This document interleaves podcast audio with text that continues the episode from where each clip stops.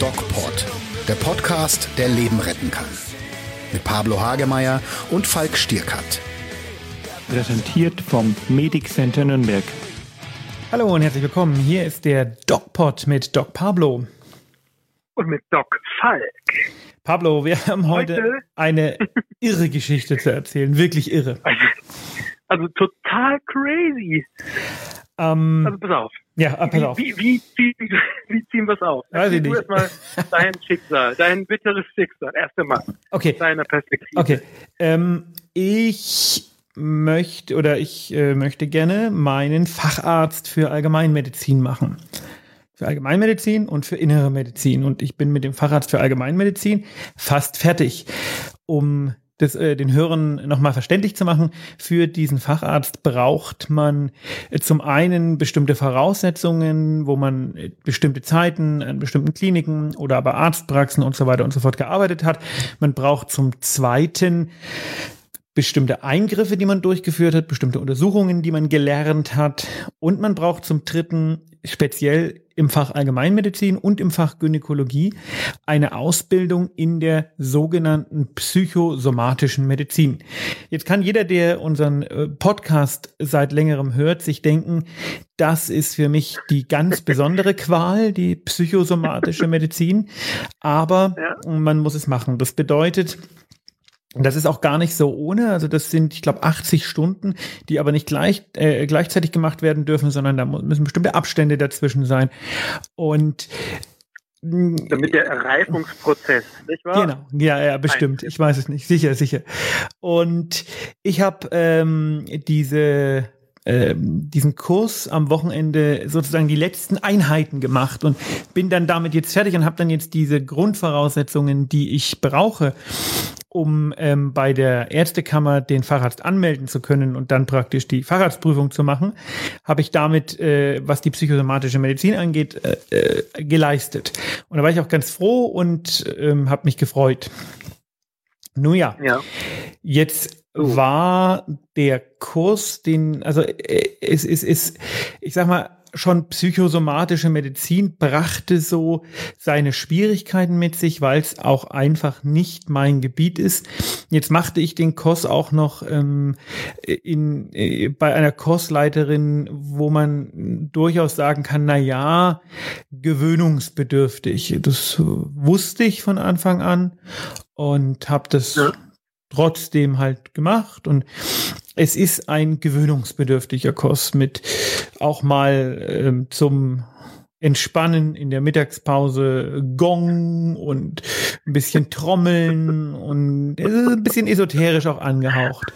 Und habe das gestern, ich habe das gestern am Wochenende. Gestern. Ja, genau. Äh, wir, wir, wir, wir, nehmen ja diesen Podcast am Montagabend so. auf, deswegen genau. muss man sagen, also so. gestern, es war Sonntag, ich habe das also am Wochenende über mich ergehen lassen und habe das dann ähm, mit Freude abgeschlossen. Und heute saß ich in der Klinik und bekam vom Hagemeier eine WhatsApp. Dann mache ich die so auf und sehe Bilder von meinem Kurs am Wochenende. Da hatte nämlich irgendjemand von den Leuten dort mitgefilmt. Und ja. mein erster Gedanke war, wie zur Hölle kommt, woher, woher weiß der Hagemeier, dass ich bei diesem Kurs war? Aber ich habe es ihm nicht erzählt. Und ich erinnere mich ja. mal ganz gut an die Dinge, die ich die Leuten erzähle. Und dann rufe ich den Hagemeier an, sag, ja, dieser Kurs, du hast mir doch mal von einem, oder hat, er hat das gesagt. Jetzt erzähle ich. Jetzt, erzählst du, jetzt erzählst du. Aber so, äh, so, die Pointe so, noch nicht ganz, äh, äh, nein, erst nein. so ein bisschen hinführen, bitte. Genau, genau. Der, der, der, ähm, also nochmal zur Vorrede. Also du machst jetzt keine Ausbildung in also nur, ich will es nur korrigieren, damit das der Eindruck jetzt nicht äh, äh, gänzlich verzerrt ist. also du machst jetzt keine Ausbildung in Psychosomatik im Sinne einer Facharztausbildung, sondern nein, nein. sozusagen eine ergänzende, ne, so ein Modul quasi, der sozusagen zur Facharztausbildung Allgemeinmedizin gehört. Genau. Genau, ich bin kein, ich bin kein Psychiater und ich bin kein psychosomatischer Mediziner, aber ähm, genauso wie ein Jahr Intensivmedizin zur Ausbildung des Internisten gehört, gehört eben ein Modul psychosomatische Medizin zur Ausbildung des ja. Allgemeinmediziners. Das ist nun mal so. Genau. Und da lernst du so, so Sachen kennen, dass es die Psyche gibt und wie die mit dem Körper zusammenhängt und so. Ich würde es gar nicht so Äh, vertiefen, weil es einfach so psychosomatisch ist. So, und dann bist du natürlich jetzt in so, ein, in so einem abgefahrenen, esoterischen Mist gelandet, also wirklich. Naja, so. Mist würde ich es nicht nennen, sondern es ist ein von der, äh, von der Ärztekammer zertifizierter Kurs. Ne? Das muss man Ja, auch sagen. Wir wollen hier niemanden dissen. sagen, ja genau. Genau, aber es ist ein zertifizierter Kurs. Die, die, äh, dieser Kurs ist auch, äh, dazu gehören ja auch diese sogenannten Balint-Gruppen, wo man also frei reden kann. Und Balint ist ein hoch anerkannter Psychoanalytiker gewesen, der also ganz, ganz Basales äh, den normalen Ärzten auch vermittelt, nämlich, äh, dass man zu seinen Gefühlen und Gedanken ganz unverstellt steht und darüber Also ein bisschen wie der Mist, den der Hagemeier immer erzählt. So, genau. Und so, sich selbst versteht einmal, das ist wichtig, und dann aber auch den Patienten versteht in seiner Not. Wenn der also wirklich sagt, ich schaffe das nicht mehr und so, dass man ihn da auch ernst nimmt, ne? Weil so, so das hat so der Balin so ein bisschen entwickelt auf dieser so mitfühlenden emotionalen Genau, man soll Ebene. selber- da, Man da, soll selber ähm, die Rolle des Patienten einnehmen. Das ist die Idee. Ja, genau. So. Und, und das hat ganz viel mit Emotionen zu tun. Und jetzt ist der Falk, der mit Emotionen, korrigiere mich, wenn ich falsch liege, nicht so viel am Hut hat. Nicht so ist, unendlich. ist jetzt in so einem in so einem ESO-Trommlerkurs gelandet. So, also wie du es erzählst, ist es irgendwie doch fast noch lustiger. Ja, genau. So, Entschuldigung, wo, wo ich als, als wirklich, also ich darf sagen, ich bin fundiert ausgebildet, psychologisch war, Entschuldigung, aber wo ich mich Nase. wegschmeiße, Entschuldigung, wo ich mit dir gerne Didgeridoo mitspielen würde in dem Kurs. Aber es ist mir verwehrt. Nicht aber ist mir verwehrt gewesen mein großartiges Vergnügen heute, als ich plötzlich ein Video bekam von völlig, von einer völlig, äh, wie soll ich sagen, äh, verzweifelten Kollegin. Äh, ihr wurde ein Video zugespielt von einem äh, ihrer, äh, ihres, ein Kollege von ihr spielt ihr das Video zu oder ein befreundeter Arzt oder weiß ich nicht, spielt ihr das Video zu und diese eine Kollegin war total entsetzt, dass das jetzt ein psychosomatischer Kurs sein soll. Und diese Kollegin ist in meinem, ja, wenn man Intervisionskreis, also wir Psychotherapeuten haben zur Qualitätssicherung unserer eigenen Arbeit, gerade auch wenn wir niedergelassen sind und alleine auf weiter Flur, äh, gehört es mit dazu zu der guten Qualität äh, der Therapie, der Behandlung, dass wir uns untereinander auch treffen und miteinander Fälle besprechen. So, ob wir ne, auf dem Holzweg sind oder so. Oder nicht. Und uns gegenseitig so ein bisschen, bisschen entspannen. So, und da kam jetzt dieses Video. Aber das ist, das ist, das ist nicht alle- die Pointe der ganzen Geschichte. Das ist Doch, nicht, das ist nein, das ist nicht die Pointe. Das ist nicht die Pointe. Nein, nein. Das, sage ich ja nicht. Und dann, und dann äh, äh, echauffieren die sich alle, es kann ja nicht sein, dass das ein Kurs ist. Ach, das für war in einer WhatsApp-Gruppe, oder wie? Das war in meiner WhatsApp-Gruppe drin. Ja, die haben alle über dieses Video hergezogen und alle gesagt, das kann ja nicht sein, das ist ja furchtbar. Und dann schreibe ich rein in die WhatsApp-Gruppe, mein Kumpel Falk Stürkert, der war auch schon mal in so einem komischen Kurs. Aber du wusstest nicht, dass es dieser Kurs war. Also Moment, das ist bei das dieser, nein, nein, ich meine, du musstest nicht, dass Nein. es dieser Kurs bei Nein, dieser nein, gar nicht. Veranstalter gar nicht, war. Weil meine, meine, genau, weil meine Kollegin ist ja hier in, wir sind ja in Oberbayern und du hast es ja irgendwo da bei dir in, im schönen Frankenland gemacht. Also deshalb äh, habe ich, war ich, habe ich gesagt, es, es ist ja irre. Es gibt noch so einen Kurs, wo der Falk auch drin war. Und dann schreibe ich dich an und sag, Falk, schau mal, hier ist noch mal so ein Kurs. Warst du nicht bei so einem Kurs? Und dann bekommst du von mir einen Screenshot dieses Videos zurück mit einem Pfeil drin, der auf mein Gesicht Ja. zeigt, weil ich nämlich auf diesem Video drauf bin. Und Ja, du, also, du hast mich zum einen nicht erkannt und zum anderen äh, äh, war ich just in diesem Kurs, in diesem Video drauf. Es ist wirklich, wirklich lustig. Es ist lustig. So. Und man muss dazu sagen, zur Ehrenrettung, es ist kein Stalking, es ist kein, wir wollen hier niemanden verscheißern oder diffamieren. Es ist ein großer Zufall, dass die Kollegin von mir diesen Kollegen kannte, der diesen illegalen Film aufgenommen hat. Und den Und das war hat, nicht aber mal, das war nicht mal ein, ein Psychologe oder sowas, das war ein Urologe. Ich habe es rausbekommen, weil ich ein, äh, ich habe ein sehr, sehr gutes Gedächtnis. Es ist ganz witzig, ich habe ein desaströses Namensgedächtnis. Namen sind für mich das Schlimmste überhaupt. Aber ähm, wenn, ich, wenn ich die, wenn ich die Augen zumache, ähm, kann ich mir ganz genau Ja. vorstellen, wer in dem Kurs war und wer was gesagt hat und wer welchen Job hat. Ja, das merke ich mir nach einem Mal sagen. Ich weiß noch nicht, wie die heißen. Ja. Ähm, und deswegen habe ich die Augen zugemacht und habe überlegt, wer saß denn? Wer also saß erst habe ich überlegt, wann war das? Das habe ich relativ einfach ähm, rekapitulieren können. Und dann habe ich überlegt, wer saß in diesem Moment wo? Und da hilft so ein, Ja. so ein leicht fotografisches Gedächtnis. Und dann habe ich tatsächlich rausbekommen, wer das Video gemacht hat, äh, allein anhand der Erinnerung. Das war Mhm. geil. Da war ich fast ein bisschen Das ist doch stolz. geil, oder? Ja, Musst du dir, musst du dir mal vorstellen, was, was dein Gehirn alles Tolles kann ja, und was Wahnsinn. mein Gehirn alles Tolles kann. Nicht so äh, Entschuldigung. Pablo, Wahnsinn. Wahnsinn. Jetzt, jetzt, wollen wir was über was anderes reden, Wir oder? wollen eigentlich über. Ja, pass auf, ich habe gedacht, ähm, ich nutze diese Geschichte als, ähm, als kleine Überleitung zum zweiten Teil dieses Podcasts, nämlich habe ich auf der Fahrt, also dieser Kurs befand sich ungefähr 100 Kilometer von meinem Wohnort entfernt und es gibt natürlich nichts Schöneres als am Samstag und am Sonntag jeweils 100 Kilometer hin und 100 Kilometer zurück zu fahren zu einem Kurs, der 10 Stunden dauert. Ja. Und ähm, das waren dann nur 20 von, ähm, nee, warte mal, war das 10 Stunden? Nee, es waren sogar nur 8 Stunden, dann waren das nur 16 von 80 Stunden, die ich machen musste. Da kannst du dir vorstellen, wie lange ich gelitten habe. Nun denn, es waren die letzten zwei Du hast Tage da und ich dachte mir, gespielt oder was hast du da getrommelt? Sag Ich doch hab mal, getrommelt. was hast du da gemacht? Ich hab Dein getrommelt. Gesichtsausdruck Ja, war, ich hab dein getrommelt. Gesichtsausdruck war Ja, ich hab so, getrommelt. so geil. Wer dich kennt, ja, der Ja. weiß, wie du leid Ja. gelitten hast. Ja. Und auf dem Weg dorthin habe ich Podcast gehört. Was sollte ich sonst tun? Was Und zwar einen Podcast von Stern, und zwar Stern Crime. Und da geht es um ähm, ja, Fallanalytiker und diese und jene. Und da ist auch ganz oft äh, der Name unseres gemeinsamen Freundes, Herrn Pedoph nee, Nedopil, gefallen. Pädophil. Ein Pädophil. Äh, nein, Herr Nedopil, entschuldige bitte. Äh, Herr Nedopil, Professor äh, Professor Norbert äh, Nedopil, emeritierter Chef der Forensik in München. Ja. Genau, der äh, auch Beate Zschäpe wohl begutachtet hat. Und da habe ich mir Ja. einfach überlegt, ähm, einfach mal das Thema anzusprechen, mal schauen, wo uns unser Gespräch hinführt.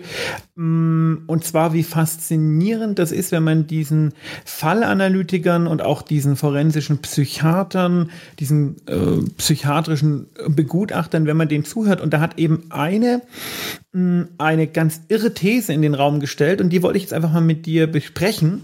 Und zwar sagte die, ähm, es werden zu viel Männer verurteilt. Um, also äh, Mhm. In der Gesellschaft, jetzt nicht juristisch verurteilt, ne, sondern Gewalt, Männer und so. Da sagte der äh, Interviewer, na wieso, 80 Prozent der Gewalttaten gehen doch von Männern aus, ähm, wieso wären dann zu viele? Ähm, oder wieso steht der Mann ihres Erachtens zu sehr im Mittelpunkt des äh, gewalttätigen Interesses? Sondern sagte sie, weil es gibt faktisch keine Gewalttäter, die eine sorglose Kindheit hatten. Und sie sagte, hinter jedem Gewaltä oder hinter fast jedem gewalttätigen Mann steckt eine Mutter, die ihren Job nicht richtig gemacht hat. Ich habe das jetzt sehr verkürzt Eine- dargestellt und ähm, Ja. bitte steinigt mich nicht für diese provokante These. Es ist nicht meine ähm, und es ist wie gesagt eine verkürzte Darstellung, aber sie sagt im Grunde genommen, ähm, dass Frauen einen sehr, sehr hohen Anteil an männlicher Gewalt haben, weil die Mutter ist nun mal die Bezugsperson, die allererste. Sie sagt, es, da kann man gendern, wie man will. Männer gebären keine Kinder. Und sie sagt, ähm, die Mutter ist oft für die Gewalttaten des Sohnes verantwortlich. Und das fand ich eine so provokante These, aber von einer äh, extrem renommierten Wissenschaftlerin, dass ich mir gedacht habe, jawohl, das ist was, das muss ich mit dir mal besprechen. Das, würde ich, also das kann ich nur unterstreichen. Also das ist, das ist auch, äh, wenn man ein bisschen tiefer geht und schaut, äh, woher ähm, diese, diese mörderische Wut, ja, das ist es ja, was letztlich in den Männern äh, zum Impuls dann führt, diese mörderische Wut, woher die kommt. Ähm, natürlich Also ich hatte die Gedanken so noch nie, dass jetzt, äh, dass jetzt im Grunde genommen man sagen kann, ja gut, okay, äh, ähm, die, äh, die letztendliche Verantwortung für einen gewalttätigen Mann trägt die Mutter. Das finde ich irgendwie sehr ödiposal irgendwie. Ja, nicht. ja, also Fällt die mir Mutter, nicht so. die Mutter trägt es, ja, die Mutter trägt die Verantwortung natürlich über die Erziehung, ja, wenn man das mal so ein bisschen ähm, äh, so, so streckt, weil wir wissen, die Prägung, die wir haben als, als Menschen, äh, auch Männer werden von Frauen geprägt. Ja, das heißt, wenn die Mutter uns so, so erzieht mit ihrer herzlosen, sadistischen oder äh, oder auch äh, ja vernachlässigenden Art und Weise, also uns uns keine Sicherheit und keinen Schutz gibt, dann sind wir natürlich mit einer schlechten Kindheit ähm, als Männer dazu eher, hm, wie soll ich sagen, schicksalhaft ne, äh, dazu äh, in der Lage, unseren Impulsen äh, viel leichter nachzugeben, eben diese mörderische Wut, die wir dann im Streit kriegen ne, oder im Impuls, äh, der nachzugeben, weil wir halt wissen oder weil wir nie ja, genetisch, das weiß man heute auch, das kann man fast sagen, genetisch durch Verhalten äh, nicht geprägt wurden, da eine, eine Hemmung zu haben. Ja? Also wir sind durch eine herzlose Erziehung als Männer äh, ohne diese soziale Hemmung und wenn wir dann Kraft haben und diese mörderische Wut haben äh, und die Situation es ermöglicht, kann diese, dieser Impuls eher durchbrechen. Jetzt stelle ich aber mal die ganz provokante These in den Raum. Ich weiß nicht, ob das stimmt, aber es gibt vermutlich deutlich mehr Väter, die ihre Töchter schlecht behandeln, als Mütter, die ihre Söhne schlecht behandeln. Ich weiß nicht, ob das stimmt, aber ich, ich, ich, ich sage es jetzt einfach mal. Glaub, Vielleicht gibt es auch ja, gleich glaub, viele, aber warum gibt es denn dann nicht ja. so viele ähm, gewalttätige Frauen? Die Frauen, die sind ja im, im Rollenbild ganz anders. Ja, also wir leben ja in einer Männerwelt, das heißt Männer unterscheiden ist sich das immer Frauen noch so? haben sozusagen ja haben also das innere Bild nicht so zu sein wie eine Frau. Und wie ist man nicht wie eine Frau? Ja das ist so das ist jetzt eine das ist aber auch eine steile These ne? Nee nee das ist so. Also die die gerade auch narzisstische Männer die ja zu dieser mörderischen Wut und zu diesen Impulsausbrüchen neigen antisoziale Männer ähm, die die sind ja in der Tradition sich von der Frau zu unterscheiden das heißt männliche Aspekte, äh, Kraft, Stärke, Willensstärke, Eindeutigkeit, keine Gefangenen machen, Geradlinigkeit, Härte. Das sind ja so männliche Qualitäten und die leben natürlich diesen, also sozusagen die Perversion dieses, dieses Rollenmodells ist dann natürlich der, der, der gnadenlose Mörder ja, oder der impulsive Täter, der eben auch genau geradlinig ist. Und die weibliche Rolle ist halt weich, moderierend, empathisch, und das ist ja ein Rollenmodell, das der, der, der sozusagen der, der typische Mann in seiner Männerrolle, wenn er narzisstisch ist und, und so, äh, ablehnt. Also welcher Mann will sich denn wie eine Frau verhalten? Ja, und dadurch hast du natürlich schon diese Autosuggestion im Mann, dass ich darf nicht dieser, ich darf nicht weich sein, ich darf nicht moderieren, ich darf nicht aushalten, wenn ich mal Misserfolge habe, ich darf nicht einstecken. Ne? Das ist die große Autosuggestion, die die Männer in ihrer Männerrolle haben. Also auch Männer, das muss man auch wissen, ähm, die, die nicht sehr klug sind. Also die meisten Impulsstraftaten sind ja auch von nicht sehr klugen Männern. Und was ist mit ähm, tatsächlich geplanten sadistischen Straftaten? Das ist ja meistens so, dass es schon äh, Männer sind, die nicht ganz blöd sind. Genau, also wenn je, je elaborierter, je geplanter das Ganze ist, desto klüger ist der Täter und desto eher wird er auch nicht erwischt. So. Das gehört dazu. Und die, klar, wie viel Leichen jemand im Keller, das muss jeder mit sich selber ausmachen, sei es im übertragenen Sinne oder, oder ganz konkret. Aber ich finde die, die, diese Bewusstheit, dass Frauen durch ihre Art anders aggressiv sind und, und dadurch auch nicht straffällig werden im herkömmlichen Sinne, sondern das irgendwie, ja, über die Ecke, um die Ecke machen quasi, ja, oder. Du würdest dieser äh, These also die, zustimmen? ich finde, ich finde die These gut, äh, weil es eben diesen narzisstischen, äh, diesen weiblichen Narzissmus und diesen weiblichen äh, äh, Täter beschreibt, der, der auch durchflutscht in unserer Gesellschaft. Und dann würde uns doch ähm, mal, äh, ja, ja, was, ja, was die Frauen nicht so haben, was die Frauen nicht so haben, und das ist ihr Glück. Die Frauen sind tatsächlich nicht so impulsiv wie Männer. Also das, das ist, glaube ich, genetisch, hormonell, also ich glaube, dass das Testosteron da eine Rolle spielt. Wahrscheinlich. Hm, dass die Frauen nicht so ex explosiv und impulsiv sind und sie sind nicht so stark. Das heißt, dem Mann kann schon mal, wenn der richtig Dampf macht äh, oder Dampf hat im Kessel, dann ist er natürlich, ist auch eine Gewalt dahinter. Bei der Frau ist das nicht so gefährlich. Aber wenn ein Mann zuschlägt, kann das schon mal tödlich enden. Das stimmt. Und die Frau hat natürlich auch die große Gefahr, dass wenn sie ähm, Gewalt anwendet, das Echo dann weniger gut vertragen kann, insbesondere wenn es sich um einen Mann handelt. Ähm, beim Mann ist die Gefahr nicht so groß. Das sind, hm, ist ein ja. interessanter Podcast gewesen und es äh, würde uns mal interessieren, was ihr zu dem Thema denkt. Steckt hinter einem gewalttätigen Mann eine schlechte Mutter? Ich finde die These super provokant. Schreibt es uns doch mal in die Kommentare, am besten bei Facebook, da diskutieren wir ja aktuell ohnehin extrem viel. Und mir ist aufgefallen, es diskutieren häufig halt nur die Leute, die in irgendeiner Weise äh, versuchen, momentan, was das Corona-Thema angeht, sehr destruktiv zu wirken. Und ich finde, ja. wenn, wenn, wenn, ihr, wenn ihr halbwegs vernunftbegabt seid und Bock habt, da einfach mal mitzudiskutieren, dann unterstützt uns doch mal ein bisschen, weil es ist doch manchmal sehr sehr müßig mit diesen Menschen zu äh, diskutieren. Ansonsten ähm, schaut unsere Videos und bleibt unbedingt gesund. Und wie immer, geht achtsam mit euch um. Dieser DocPod wurde gesponsert vom Medic Center Nürnberg, Ihr Partner in Gesundheitsfragen und rund um die Grippeimpfung.